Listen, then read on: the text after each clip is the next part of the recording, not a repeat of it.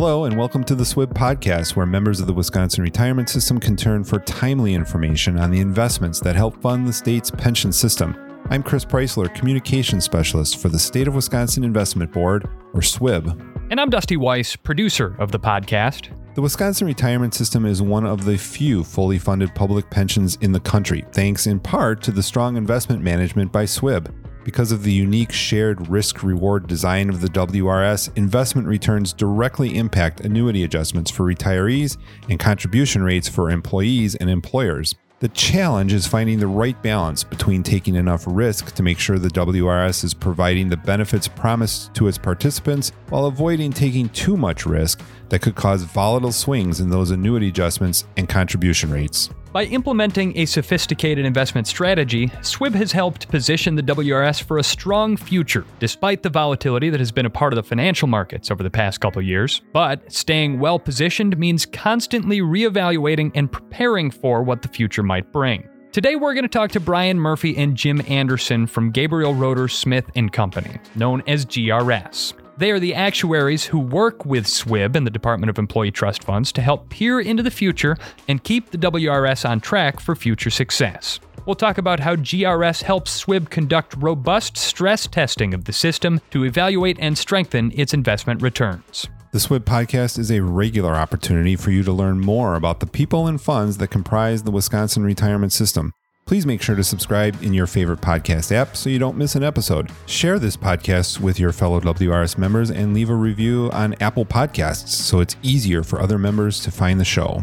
Today, we welcome to the SWIB podcast Brian Murphy. Brian is a senior consultant with GRS and has more than 40 years of public sector actuarial and consulting experience. Brian served as GRS's president from 2004 through 2014 and continues to serve on GRS's executive management team. Brian's a nationally recognized actuary in the public sector pension industry, and his extensive experience in public employee benefits covers plans from the smallest to the largest, all major employee groups, and most plan structures. Brian is a fellow of the Society of Actuaries and earned a PhD in mathematics from Wayne State University in Detroit. Joining Brian today is Jim Anderson, who is also a senior consultant at GRS and a fellow of the Society of Actuaries. Jim has more than 30 years of actuarial and benefits consulting experience. He has served public sector clients in Michigan, Arizona, Arkansas, Maine, Virginia, and Wisconsin. His areas of expertise include plan design, funding, accounting, and administration and communication of defined benefit plans, defined contribution plans, and post retirement medical plans. Jim earned his bachelor's degree in actuarial mathematics from the University of Michigan. Brian and Jim, welcome to the SWIB podcast. Thanks for having us. Yes, thanks very much. Great to be here. Brian, let's start with you. Tell us a little bit about Gabriel Roeder Smith and Company, or GRS. GRS is a U.S. based national actuarial and benefits consulting firm focused primarily on the public sector. We serve 40 statewide retirement systems and hundreds of local government plans across the United States. We're dedicated to bringing clients innovative, sustainable solutions that the company helps put into action. We support the long term success of pension and other post employment benefit plans, as well as health and welfare plans. And if I may add, uh, over the years at GRS, we've noticed how public employee retirement systems have become a very integral part of employers' total compensation plans. On the whole, defined benefit plans for government employees have been very successful. They have managed to meet the goals of intergenerational equity while providing a reasonable standard of living for the retirees of our various clients. And we believe that our work has helped clients meet their employees' retirement goals. Lastly, we are very, very proud that we work hard with the industry associations that support defined benefit plans through educational opportunities. Jim, you and Brian are actuaries. And I know I have an idea of what I think that actuaries do, but maybe you could lay it out for us. I understand that there are probably a lot of spreadsheets, but what does a day in the life of Brian and Jim look like? Yes, Dusty, there are a lot, a lot, a lot of spreadsheets and a lot of buttons to be pushed. Many of our clients say, well, just go push the button. Well, it's not that easy. We'll get into the details of our work for Wisconsin shortly, but broadly speaking, the Society of Actuaries defines actuaries as, quote, highly sought after professionals who develop and communicate solutions for complex financial issues, end quote. It's kind of a high minded definition there, and there's probably marketing to future actuaries as well as us, but Quite frankly, as we develop the solutions for our clients, actuaries use a very deep understanding of mathematics and statistics statistics to estimate the financial impact of uncertainty and help clients minimize their risk. And so, as we help our clients minimize risk, it's through various areas of practice. As you mentioned, Dusty, whenever I meet a person for the first time, they presume I'm a life insurance actuary. Well, we actually work within life insurance. We work with financial instrument risks, with insurance policies, other potentially risky ventures. And for 80 years, though, our focus at GRS has been working in the public sector retirement system space. So we're working with retirement systems in particular. And day by day, we work with various entities from our internal staff where we work together to combine the people, plan provisions, assumptions, and assets of the systems using those spreadsheets that you mentioned. We work with external staff, like at SWIB and ETF, to ensure that we have a total mutual understanding of the work that is to be performed and delivered. And ultimately, we deliver that work to a wide variety of audiences, be it from plan participants to retirement system boards to state legislatures. Well, I'll talk a little bit about the details of what we do, but I'll start off with an exaggeration. Those people who know me uh, know that I like to exaggerate to make a point. So let me just say that if you think modeling the weather is complicated, you should try modeling human behavior. I guess technically, if you knew the position of every molecule in the air and every drop of water in the ocean, you could predict the weather exactly because it's all determined by physics. But human people, well, we have this thing called free will. And that's one of the things that we just can't really wrap our arms around. It defies mathematics and statistics and probability and all of that stuff. But the questions we try to answer are things like, well, when will people retire? Will they retire at age 60 or 70 or 50? How long are they going to live after they retire? Maybe they'll actually never retire. Maybe they'll quit and get a different job someplace else. Maybe they'll have an accident or become disabled for some other reasons. We have to make assumptions about all of these things. And if that isn't enough, you know, beyond what humans will do, we have to spend time figuring out what inflation is going to do over the next 50 or 100 years. Is the payroll covered by the system going to grow and at what rate? And most of all, I think you'll find that'll be part of what we talk about today is what is investment return going to be? And not this year or next year, but for the next 50 or 100 years. And that's really what SWIB, I think, deals with primarily. Actuaries, well, we get stuck with dealing with the human behavior type situations, and we have to make assumptions about what the SWIB is going to wind up with and what inflation is going to be at the end of the day, we have to boil all of this complicated stuff down to its essence and express the financial results of whatever we've done in a way that can be understood by policymakers in a presentation that might last an hour or even less, and oftentimes 20 minutes. And so that's the real challenge of our work. GRS has been working with SWIB and the Department of Employee Trust Funds as the actuary for the Wisconsin retirement system for a number of years. Can you talk about the role GRS plays in helping SWIB and ETF manage the WRS? Well, SWIB invests more than $100 billion, most of which those are assets of the WRS. The investment program affects the potential retirement benefits of over 650,000 people and plan contributions to be made by a quarter of a million current active participants and more than 1,500 public employers in Wisconsin. Our work with SWIB is focused on helping SWIB understand the effects of investment volatility and asset allocation on the benefits of current and future retirees and on future contributions to be made to the WRS by current active participants and employers. In addition to working with SWIB, our annual work with ETF includes actuarial evaluations for funding the benefits of the Wisconsin retirement system and separately for financial reporting. This includes accounting figures that appear on the balance sheet and income statement of those many employers that we talked about. So each year we also provide software programs for ETF staff use information related to Social Security, and calculation in accordance with IRS regulations, particularly Section 415, that potentially impact member benefits. As Brian alluded to earlier, we tend to a lot, a lot, a lot of details in our work with ETF for the Wisconsin retirement system. And so, then, as a part of those duties advising the WRS and helping policymakers set policy, you present three important reports related to the WRS. In March of each year, GRS presents the annual WRS actuarial valuation of retired lives. And in June of each year, GRS presents the annual WRS actuarial valuation of active lives. These two reports provide a comprehensive view of the pension system for the joint board of the employee trust funds, retired teachers, and Wisconsin retirement boards. And then in October, every two years, you present the actuarial overview and stress testing scenarios to the SWIB Board of Trustees. So let's start with the actuarial valuations of retired and active lives. What type of information is in these reports, and why are they so important, Brian? Well, I'll cover them in the order that they happen during the year. And as you said, the first one that we talk about is what we call the Retired Lives Report. This report presents the actuarial valuation of core and variable annuities being paid from the WRS. We like to keep in mind that these annuities being paid, these are the things that affect current retirees, and that's really what the system is all about. It's about the people who are covered by the system. What we do in this report, or the purpose of the report, is to establish what we call the ratio of assets to liabilities in the two separate funds, the core fund and the variable fund. SWIB comes up with the assets. Those are mostly reported to us. And what we do is we calculate the liabilities. In other words, what it takes to pay the benefits of each retiree each year for the rest of their lives based upon those assumptions we make that we talked about before. Mostly, how long will they live? The final recommendation of this report is a recommendation for related benefit adjustments, which are called dividends in the case of the core fund and variable changes in the case of the variable fund. These dividends are important, of course, because this directly affects the money that's being paid to the WRS retirees.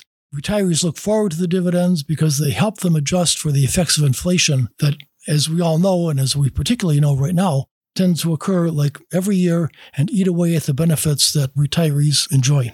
This affects the financial well being of 225,000 people. And once again, I can just intone that this is about the people and their financial well being. The dividend process has helped retirees deal with the effects of rising prices over their retirement years.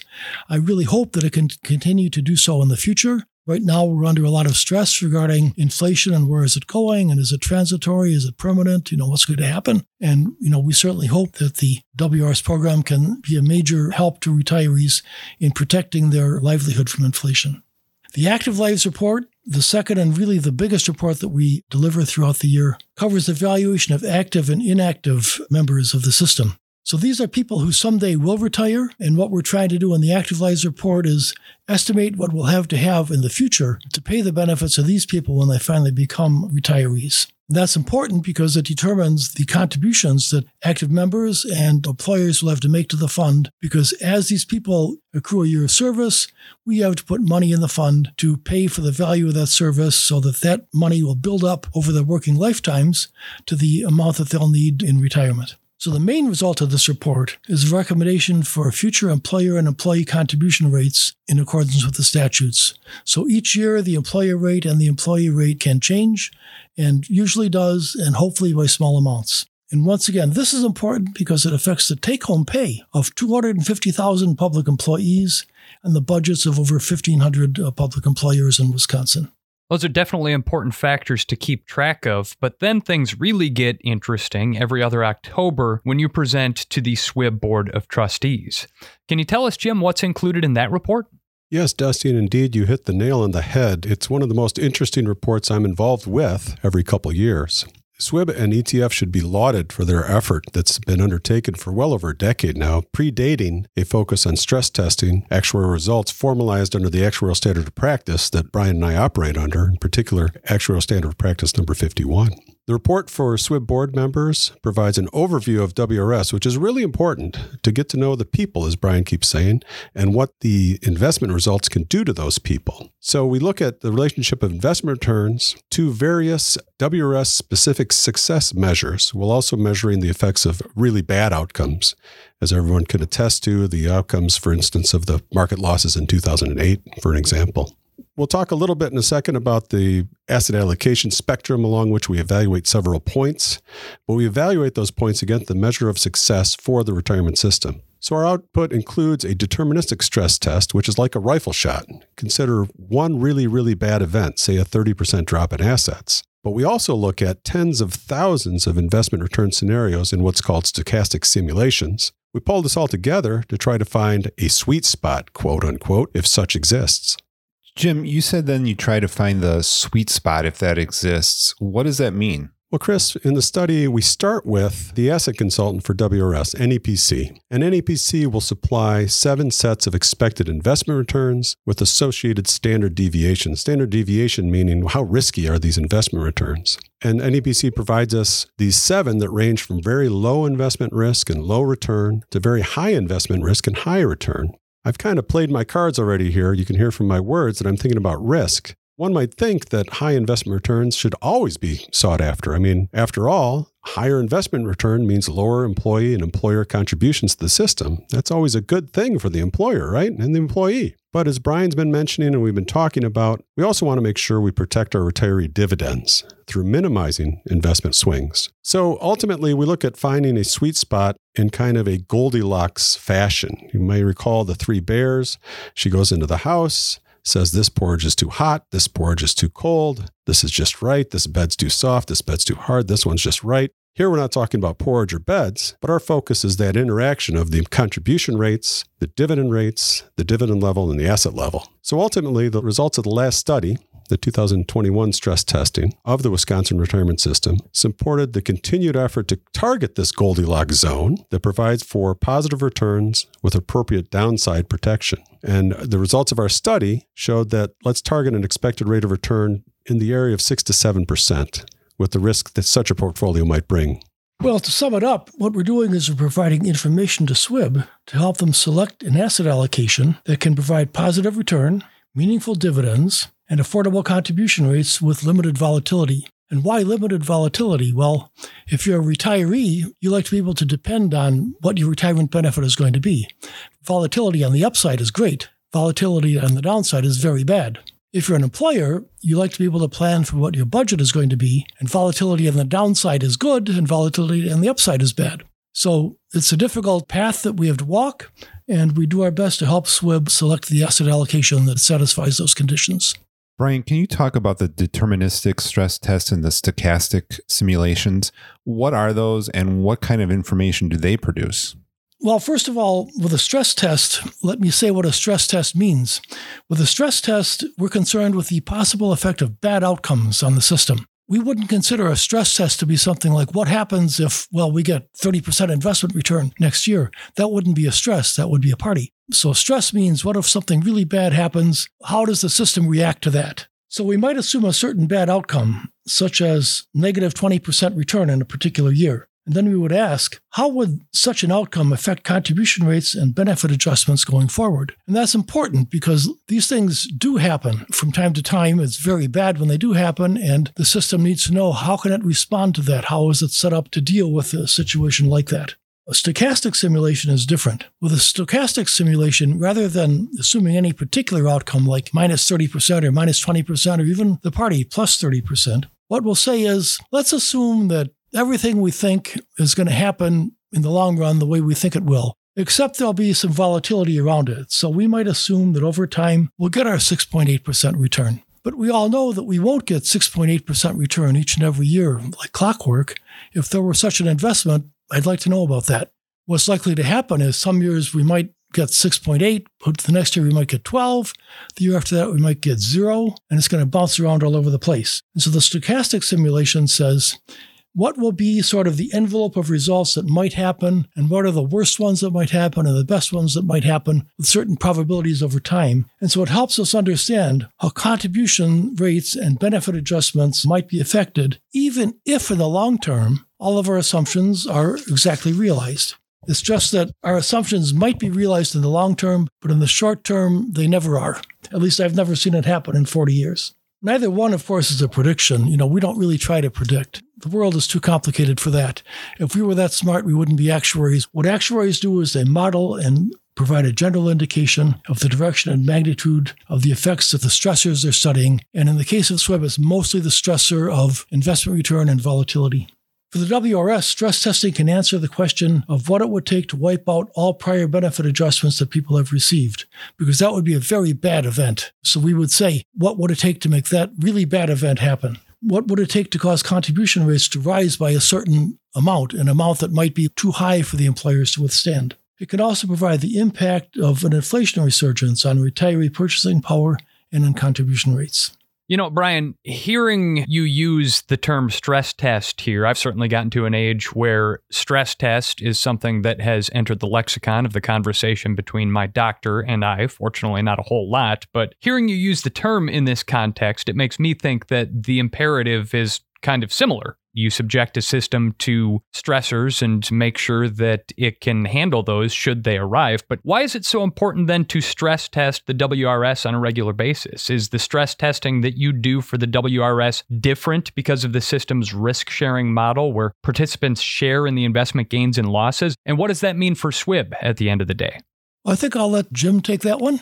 Thank you, Brian. You hit all the high points there, Dusty, in a multi stage question. But ultimately, the unique design of the Wisconsin retirement system, its consistent level of contributions, and persistent fully funded status makes it the envy of many statewide retirement systems. I can't tell you how many state executive directors have reached out to me and say, Hey, can you make us work like Wisconsin? I say, Well, let's go back to 1979 and design the program like it was back then and then live the next 40 years. We might get there. But the elements within this unique system have to be carefully monitored and indeed stress tested on a really regular basis to look at those levers we talked about earlier the contribution and dividend rates, the asset and dividend levels. The WRS risk sharing model that you mentioned, Dusty, is unlike any other retirement system that I know of. It results in the case where this investment performance by SWIB impacts participant benefits, serving to increase or decrease retiree dividends, which is a shocker to many in the pension world. You can actually decrease a dividend or what's known as a COLA out in the real world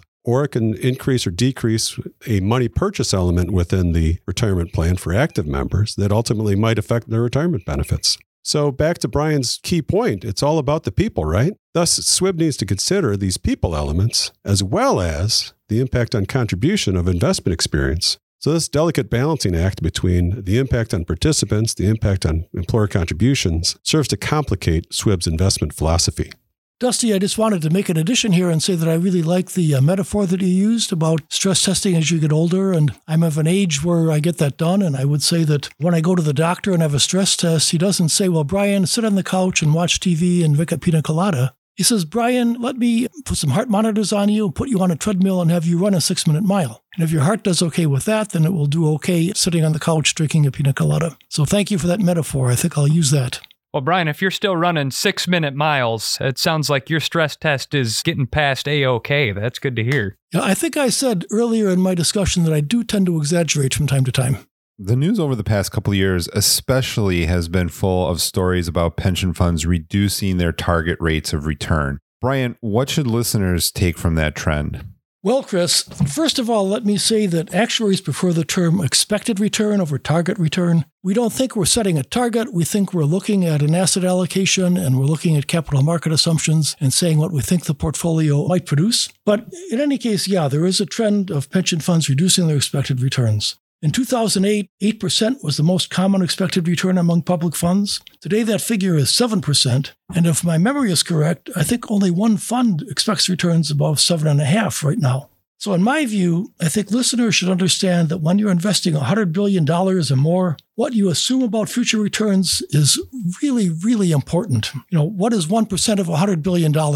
I won't embarrass myself by making a wrong guess right now, but let me tell you, it's a heck of a lot of money, and it really matters to our uh, retirees and beneficiaries and to our employers. An overly aggressive assumption today can lead to what I would call broken pension promises tomorrow. And we've actually seen some of that around the country where pension benefits have been reduced for future employees. In some cases, even COLAs have been reduced and things like that. Pension funds and actuaries have adjusted their assumptions to ensure that they are reasonable given the asset allocation that the funds have, the advice of investment professionals, the characteristics of the retirement plans they serve, and current and expected market conditions. And what are some of the other larger trends and issues that you, as actuaries, are watching? What are some of the things that are on your radar as you work not only with SWIB and ETF, but other public pension funds? Well, Chris, I think it's on everyone's radar right now, sort of the big I, inflation. Today, we're seeing inflation at levels we haven't seen in 40 years. 40 years, I might add, is greater than the median age of the U.S. population. So, over half the people in the country have not experienced inflation at these levels in their lifetimes, and a good portion of those that have were too young at the time to remember what it is. And so, that's certainly on our radar. What effect is that going to have on future returns? What effect is it going to have on the purchasing power of our retirees? I think it was George Santayana who said something like, Those who cannot remember the past are condemned to repeat it. And so that sort of tells me that since many of us can't remember it, we may or may not be condemned to repeat it, but we really need to have that on our radar. We're also seeing interest rates move up to levels we haven't seen in a good many years, and they're headed higher. We're quite concerned about how these things are going to affect the operation of our clients' funds going forward. We're also concerned about the human effect. It's not just about the money. We're concerned about the effect of inflation and interest rates on our retirees, our active members, on our employers, on the taxpayers, and in particular, I might add, on people at the lower end of the income spectrum. When inflation goes way up, for some people, it might mean, well, I can't buy a new car this year. For other people, it might mean I need to change my diet. And I think we all need to be concerned about that. Brian, thank you so much for bringing up George Santayana, one of my favorite philosophers. And we talked about items of the past, or you did, in terms of inflation, interest rates, war. You didn't mention the unfolding impact or not of COVID, but what does that hold for us in the future? So we're living in very interesting times, and these are all very, very good reasons to continue building on the excellent work at both ETF and SWIB and monitoring the Wisconsin retirement system as we chart a course through continually choppy seas. Well, Brian and Jim, this has been a fascinating discussion. You've certainly fleshed out a lot of things that I think that many people sit and wonder about when they wonder how their pension system works on their behalf. You've laid it out in great detail today. So thank you so much for being guests on the podcast. As always, it was a fascinating discussion. And thank you to all our listeners for checking out this episode of the SWIB Podcast. The SWIB podcast is brought to you by the State of Wisconsin Investment Board and produced by PodCamp Media. Branded podcast production for businesses, podcampmedia.com. Our producer and editor is Larry Kilgore III. Thanks again for listening. I'm Chris Preisler. And I'm Dusty Weiss.